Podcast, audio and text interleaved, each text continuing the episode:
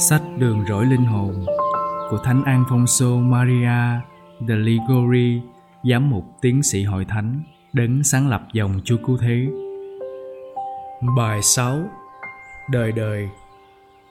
Đã có rất nhiều đấng tu hành trót đời ở trong rừng sâu núi thẳm. Đã có rất nhiều người tin, trong đó không ít người là ông hoàng bà chúa đã bỏ thế gian, gửi thân vào chốn tu viện khổ hạnh. Đặc biệt, đã có biết bao thánh tử đạo vui lòng chịu những hình khổ vô cùng dã man. Vì sao? Đó là vì họ hằng quan tâm đến tình trạng đời đời của mình. Họ cố gắng lo sao để được đời đời hạnh phúc trên thiên đàng và tránh khỏi sự bất hạnh đời đời nơi hỏa ngục.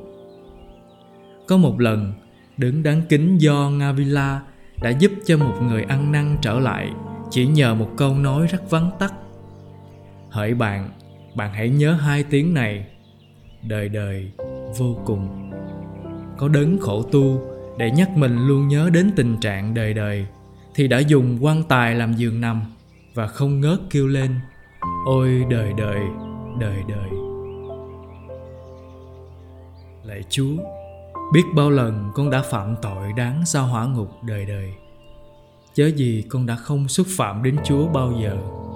Xin ban cho con ơn ăn năn đau đớn các tội con đã phạm. Xin Chúa dịu lòng thương xót con, lạy Chúa. Đấng đáng kính Do Ngavila nói rằng: ai tin có thiên đàng, hỏa ngục đời đời mà chẳng lo nên thánh thì quả thật đó là kẻ điên. Ai cũng vậy, khi xây nhà thì muốn nhà mình phải cao ráo, sạch sẽ, đẹp đẽ và thuận tiện cho sinh hoạt. Và để được như vậy, dù khó khăn đến đâu, người ta cũng không quản ngại. Ấy là căn nhà mà người ta chỉ ở thế gian một thời gian nào đó thôi. Huống hồ là căn nhà sẽ ở đời đời, thì người ta sẽ phải cố gắng đến thế nào. Khi chúng ta đi vào cõi đời đời, thì vấn đề không phải là ta sẽ ở nhà đẹp đẽ, thuận tiện ít hay nhiều. Điều ta phải lo là ta sẽ ở đền đài vui sướng hay vực sâu khốn nạn, và ở đó bao lâu. Ta sẽ ở đó không phải là 40 năm, 50 năm, nhưng bao lâu Thiên Chúa còn hiện hữu thì bấy lâu ta còn ở đấy. Các thánh trót đời hy sinh hãm mình, đọc kinh cầu nguyện, làm việc lành phúc đức, mà vẫn còn tự nhủ là mình chưa đủ để được sống đời đời. Còn tôi đã làm gì? Ôi lạy Chúa, con đã đi một đoạn đường dài và ngày càng đến gần giờ chết. Vậy mà từ xưa đến nay con chưa làm việc gì đáng để được hưởng hạnh phúc đời đời. Lạy Chúa, xin hãy soi sáng lòng con. Xin hãy ban cho con sức mạnh của Chúa để con biết dùng những ngày giờ còn sống mà chỉ lo thi hành thánh ý Chúa, chỉ lo nên thánh, chỉ lo thờ phụng và kính mến Chúa. Từ xưa đến nay, con chỉ vấp phạm đến Chúa. Từ nay, con ước ao chỉ một lòng kính mến Chúa. Thánh Phaolô đã viết cho những tín hữu ở Philip: anh em hãy biết kính dễ và run sợ mà gia công lo việc rỗi chính mình. Ta muốn được cứu rỗi thì phải lo sao để chính mình đừng rước án phạt cho mình.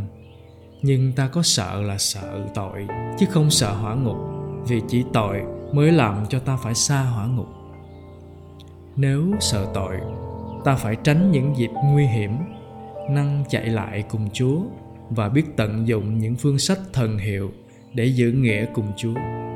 Làm như thế, ấy là lo kết hiệp với Chúa mà cứu mình. Trái lại, không làm như thế, ấy là tự mình đưa mình đến chỗ hư mất đời đời. Cần phải dùng mọi phương thế để tránh cho mình khỏi hư đi đời đời. Đó là lời dạy của Thánh Benado mà ta cần quan tâm suy nghĩ và thực hiện. Lạy đấng cứu thế, chính máu Thánh Chúa làm cho con vững vàng trông cậy. Tội lỗi đã làm con hư đi, Nhưng con tin là nếu con khiêm nhường thống hối thì chắc chắn là Chúa sẽ vui lòng thứ tha. Lạy Chúa nhân lành, này con đang hết lòng ăn năn sám hối vì đã phạm muôn vàn tội lỗi mất lòng Chúa. Lạy Chúa cao sang, con kính mến Chúa hơn hết mọi của cải đời này. Con biết rõ là Chúa muốn cứu con, muốn cho con được hạnh phúc đời đời. Phần con chỉ ước ao được kính mến Chúa đời đời. Lạy mẹ Maria là mẹ Thiên Chúa, xin cầu bầu cho con.